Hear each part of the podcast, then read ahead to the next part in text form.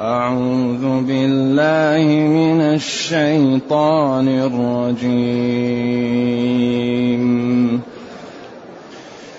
والذين يرمون أزواجهم ولم يكن لهم شهداء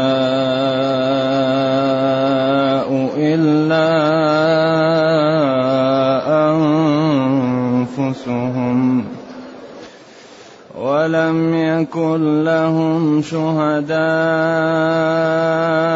إلا أنفسهم فشهادة أحدهم فشهادة أحدهم أربع شهادات بالله إنه لمن الصادقين. والخامسة أن لعنة الله عليه. والخامسة أن لعنة الله عليه إن كان من الكاذبين. ويدرأ عنها العذاب. ويدرأ عنها العذاب أن تشهد أربع شهادات بالله إنه لمن الكاذبين. والخامسة أن غضب الله عليها. والخامسة أن غضب الله عليها إن كان إن كان من الصادقين.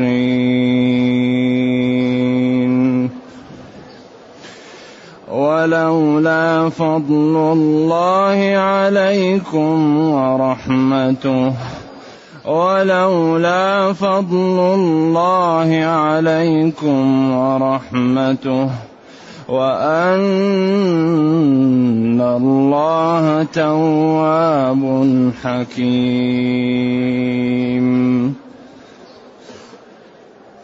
الحمد لله الذي أنزل إلينا أشمل كتاب وأرسل إلينا أفضل الرسل. وجعلنا خير أمة أخرجت للناس. فله الحمد وله الشكر على هذه النعم العظيمة والآلاء الجسيمة. والصلاة والسلام على خير خلق الله وعلى آله وأصحابه ومن اهتدى بهداه. ما بعد فإن الله تعالى يبين في هذه الآيات حكم اللعان. نعم. والذين يرمون أزواجهم. والذين جمع الذي يرمون يشتمون ويقذفون. أزواجهم جمع زوج. أيوة. والزوجة ليست لحن ولكنها لغة ضعيفة ولم تأتي في القرآن. اسكن أنت وزوجك. ولكن ليست زوجة لحن ولكنها لغة قليلة ولم تأتي في القرآن زوجة. وإنما ورد إنها زوجتي وفي شعر الفرزدق وإن من يسعى ليفسد زوجتي. البيت كساع إلى أسد الشراء يستبيلها. أيوة. والذين والأنفس أو الرجال الذين يرمون أزواجهم يرمونهم بالفاحشة. والرمي يقال للشتم والقذف. وأكثر ما يقال هو أن يتهم الإنسان بالفاحشة. ولم يكن لهم شهداء إلا أنفسهم. يعني لا شهداء عندهم لا أحد يشهد لهم. وهنا القضية خطيرة جدا. لأنه إن لم يأتي بالشهود يجلد ثمانين جلدة وإن جاء بالشهود تقتل هي. فأمران أحلاهما مروا. ولذلك عويمر العجلاني قال لابن عمه وهو حليف للأنصار للرسول صلى الله عليه وسلم وقل, وقل له رجلا وجد مع زوجه رجلا إن قتله قتلتموه وإن ذهب يبحث عن الشهود انتهى ومشى. فكره النبي صلى الله عليه وسلم سؤاله ولما عاد له قال ما جاءني سؤالك بخير. بعدين لما رجع له قال نزل في صاحبك وفي صاحبته قرآن. وهل هي هذه الآية نزلت في عويمر العجلاني أو في هلال بن أمية؟ قولان للعلماء. وكل من هلال وعويمر اتهم شريك بن سحماء. أيوة. هي أم له كانت سمراء وهو ابن عم عويمر العجلاني ومن جماعته. فقيل بعض العلماء رجح أن القضية لعويمر وبعضهم رجح أن القضية لهلال بن أمية وبعضهم قال هما قصتان. جاء أول عويمر ثم جاء هلال أو جاء هلال ثم جاء عويمر ونزلت الآية في الاثنين. إذا من العلماء من رجح ومنهم من جمع وهذا دائما يجنح إليه الحافظ بن حجر والحديث في البخاري وفي غيره. نعم. في كتاب التفسير في سورة النور. باب والذين يرمون أزواجهم. ف نزلت الآية حل إشكال. قال له تأتي بأربعة شهود أو نضربك ثمانين جلدة. قال الله يعلم إني صادق. كيف قال أنا. قال له هو ذاك. يا تأتي بأربعة شهود يعاينوا ويصرحوا. وما يصلح في هذا الكناية. لا بد أن يصرح أنه رأى العضو في العضو كالمرود في المكحلة. وكالبئر في آه، الدلو في, الرش في, في البئر. يشاهد. ولذلك قال العلماء لم يثبت الزنا في الإسلام إلا بالإقرار. ما ثبت. لأن أربعة يعاينوا العضو في العضو هذا صعب. ولذلك غالبا يقول طهرني. ما أجزاء وقال طهرني والغامدية قالت طهرني والمرأة العسيف قالت نعم. يعني هي واغض يا أنيس لامرأة هذا فإن اعترفت فارجمها كلها بالاعتراف. لأن أربعة شهود ولا بد أن يكونوا في مجلس واحد ولا بد أن يعاينوا ويصرحوا. هذا أمر في غاية الصعوبة. ولذلك هذا الدين أهم شيء عنده الستر وعدم إشاعة الفاحشة. وأن تبقى الفرش نظيفة وأن لا يشيع السوء. ولكن من عمل شيء من عمل شيئا وثبت لا بد أن يقام عليه الحد. ما دام ثبت ووصل للحاكم والقاضي ما في هناك ما في. قالوا لي أسامة يكلم في المخزومية. قال له أتشفع في حد من حدود الله؟ والله لو سرقت فاطمة بنت محمد لقطعت يدها. أتشفع في حد من حدود الله؟ لا. ولكن الحدود قبل أن تثبت وقبل أن تأتي للإمام أمرها سهل. لكن ما دامت ثبتت لا ما إذا والذين يرمون يقذفون ويشتمون أزواجهم ولم يكن لهم شهداء ما وجدوا شهود أربعة. لم يجدون لم يجدوا من الشهود إلا أنفسهم وجدوا أنفسهم. فشهادة أحدهم أربع شهادات بالله.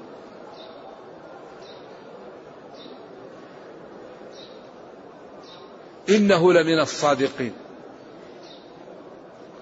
والخامسة أن لعنة الله عليه. والخامسة أن لعنة الله عليه. كلهم قراءة سبعية. أن مخففة من الثقيلة أي الأمر والشأن لعنة الله عليه. أو أن مثقلة ولعنته هي الإيش؟ هي الإسم. إن كان من الكاذبين. إذا يؤتى بالزوج ويقول أشهد بالله أني رأيت هذا الرجل يعني عليها ويواقعها وسمعت ورأيت. أو أشهد بالله أن هذا الولد ليس مني. أو أشهد بالله أن هذا الحمل ليس مني. وإني استبرأتها ولم أقربها من مدة كذا. أيوة. يشهد ويقسم بالله أو يشهد. هل هي أيمان أو شهادات؟ أقوال للعلماء. أقسم بالله أو أشهد بالله على أن هل هي شهادات أو أيمان. ثم يقول في الخامسة أن لعنة الله عليه أو أن لعنة الله عليه في القراءتين إن كان من الكاذبين. فإذا فعل ذلك حرمت عليه. وانتفى الولد منه ورفع عنه الحد والتفسيق وتأبدت الحرمة بينهم. على القول الراجح. إذا إذا لاعن تتأبد تطلق. وتتأبد الحرمة. وينتفي الولد منه. لا يكون الولد ولده ويدرع عنه الحد. ثمانين جلدة. فهي بين نارين. إما أن تقسم أربعة أقسام وإما أن ترجم.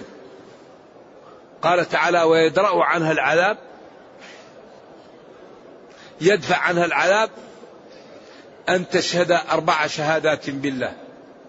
أشهد بالله. إنه كاذب علي. وإن هذا الولد منه أو هذا الحمل منه. وأني لم يقربني أحد. غيره. ثم الخامسة. أن غضب الله عليها أو أن غضب الله عليها إن كان إن كان من الصادقين. ثم يدرع عنها العذاب. ولذلك ورد في الحديث الله يشهد إن أحدكما لكاذب.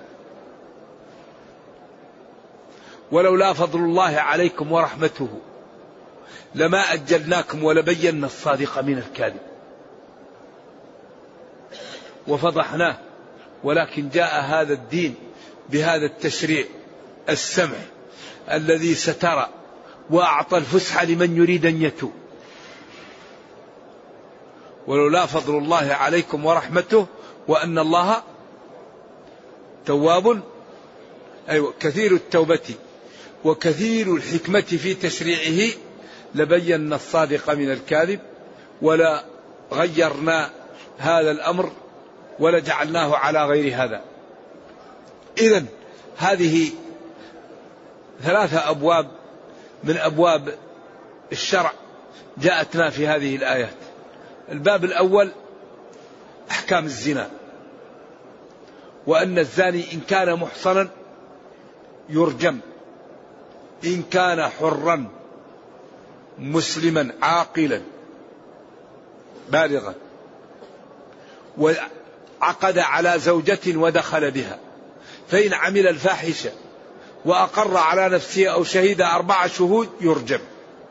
فإن كان بكرا جلد مئة جلدة وغرب عام. لحديث عبادة بن الصامت خذوا عني خذوا عني قد جعل الله لهن سبيلا البكر بالبكر جلد مئة والتغريب عام. وهذا هو قوله سورة أنزلناها وفرضناها وأنزلنا فيها آيات بينات لعلكم تذكرون. الزانية والزاني فاجلدوا كل واحد منهما مئة جلدة. وقلنا إن هذا العموم دخله تخصيص في العبد وفي إيش؟ وفي الأمة وفي غير العاقل وفي غير البالغ وفي الكفار عند جلة من العلماء. عموم دخله تخصيص. وأيضا الثيب لا يدخل في هذا وإنما على الصحيح يكتفى له بالرجل أيوه. بعدين الثاني التنفير من الزنا ومن الزواني. قال الزاني لا ينكح إلا زانية أو مشركة والزانية لا ينكحها إلا زان أو مشرك. وحرم ذلك على المؤمنين. حرم الزنا على المؤمنين وحرم نكاح المشركات على المؤمنين وحرم نكاح الزواني على المؤمنين على القول الذي استظهره الإمام أحمد. وجل من العلماء قالوا لا يجوز للمسلم أن يتزوج الزانية لأن الزانية سبب في تخليط النسب وضياع ولا ينبغي للعفيف أن يتزوجها. والجمهور قالوا يكره ولا يحرم. ثم جاءت الآية الثانية وهي آية القذف. والذين يرمون المحصنات ثم لم يأتوا بأربعة شهداء فاجلدوهم ثمانين جلدا. إذا هذه الآية فيها ثلاثة أبواب. باب الزنا وباب القذف وباب اللعان. وهذه كلها فيها كتاب اسمه كتاب اللعان. هذا اسمه كتاب القذف. هذا اسمه كتاب الزنا. وهي مبحوثة وموسع فيها في آيات الأحكام وفي أحاديث الأحكام وفي كتب الفقه وفي الفقه المقارن لأن فيه أقوال كثيرة. هذه مجمل الآيات التي المعاني الموجودة في هذه الآيات ونرجو الله جل وعلا أن يرينا الحق حقا ويرزقنا اتباعه. وأن يرينا الباطل باطلا ويرزقنا اجتنابه وأن لا يجعل الأمر ملتبسا علينا فنضل. اللهم ربنا أتنا في الدنيا حسنة وفي الآخرة حسنة وقنا عذاب النار. سبحان ربك رب العزة عما يصفون وسلام على المرسلين والحمد لله رب العالمين والسلام عليكم ورحمة الله وبركاته. هذا يقول نود من فضيلتكم إعادة أسباب دخول الجنة من قوله تعالى قد أفلح المؤمنون والربط مع الآية الأخرى في قوله ما سلككم في سقر وجزاكم الله خيرا. هذه أربعة آية أربعة أمور هي كبريات دخول أسباب دخول الجنة وأربعة أمور هي كبريات دخول النار. فأهل الجنة سألوا أهل النار ما سلككم في سقر؟ قالوا لم نكن من المصلين. ولم نكن نطعم المسكين. وكنا نخوض مع الخائضين وكنا نكذب بيوم الدين. إذا هذه المسائل الأربعة هي كبريات دخول النار. المسائل عكسها الأربعة هي كبريات دخول الجنة. قد أفلح المؤمنون الذين هم في صلاتهم خاشعون. والذين هم عن اللغو معرضون والذين هم للزكاة فاعلون. قد أفلح المؤمنون يقابلها نكذب بيوم الدين. الذين هم في صلاتهم خاشعون يقابلها لم نكن من المصلين. والذين هم عن اللغو معرضون يقابلها نخوض مع الخائضين. والذين هم للزكاة فاعلون يقابلها لم نكن نطعم المسكين. وقال جل وعلا كتاب أنزلناه إليك مبارك مبارك. إيش؟ ليدبروا آياته مبارك. كثير النفع كثير الخير والبركة إذا تتأملناه ولذلك كل قضايانا محلولة في القرآن. هذا اللعان هذا القذف هذا الزنا هذا البيع هذا الشراء هذا التربية هذا السفر هذا النوم كل تبيانا لكل شيء. ديننا دين كامل. بس أهم شيء نعطيه الوقت. لا بد أن نتعلمه. أهم شيء أن نتعلم ديننا ثم نعمل به.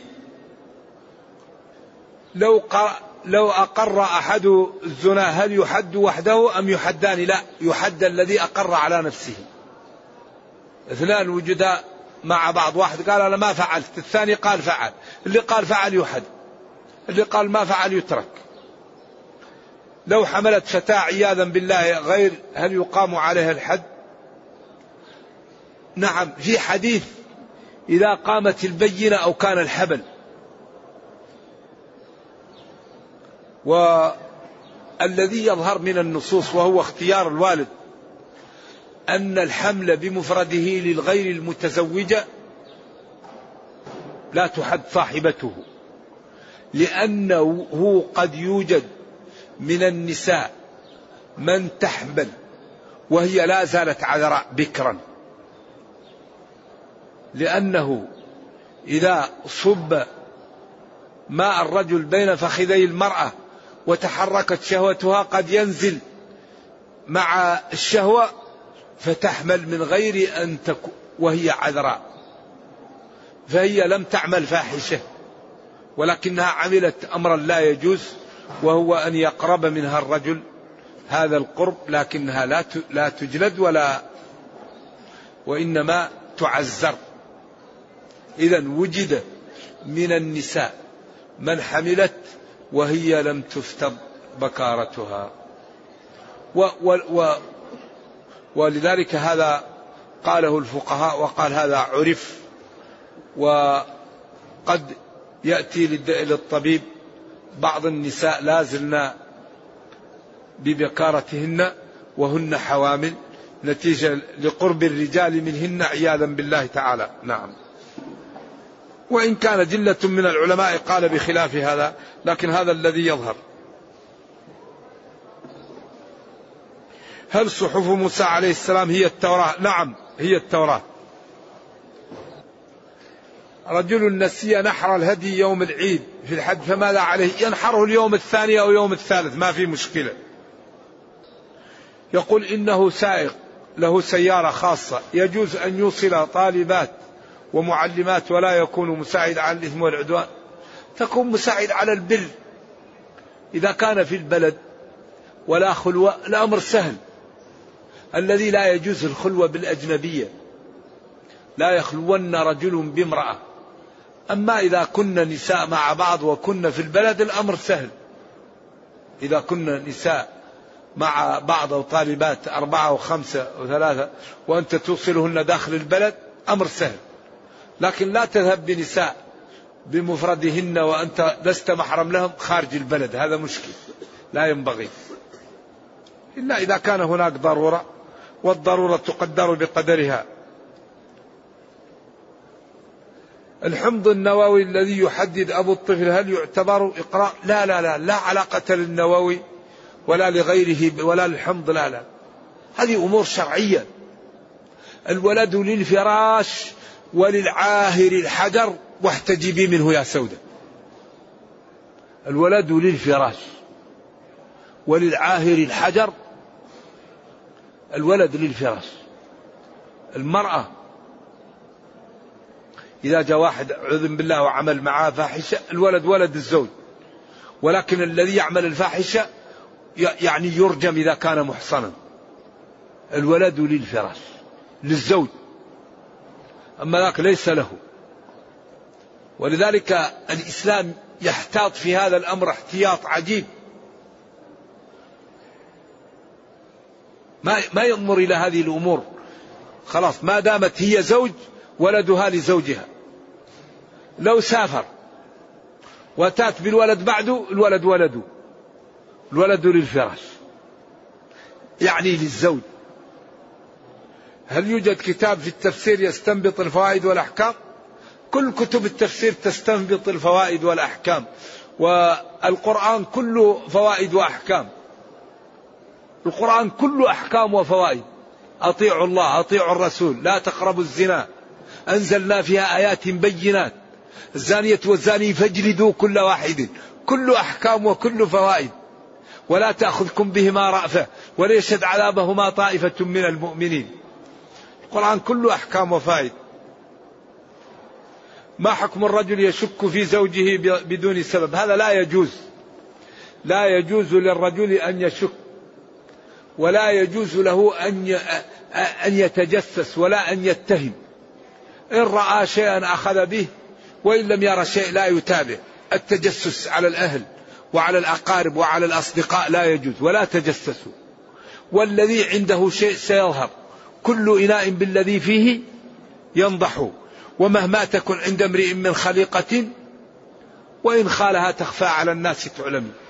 لا يمكن الإنسان يكون عنده شيء إلا يظهر. فالمسلم لا يتجسس ولا يتبع عورات أقارب ولا أولاده ولا إخوانه ولا زوجته. وكل واحد يأخذه بما ظهر منه. أما الإنسان الذي يتجسس هذا عمل معصية وقد عياذا بالله يجد ما لا يسره. المسلم يترك الأمور. خلي نفسه طاهرة ويسأل الله العافية. ومن عمل شيئا بينه وبين الله. وبعدين الذي يحاول أن يعمل هذا يكون قلبه قذر. إنسان يصفي قلبه ويكون بعيد عن اتهام الناس ويكون هو صافي القلب. نرجو الله السلامة والعافية.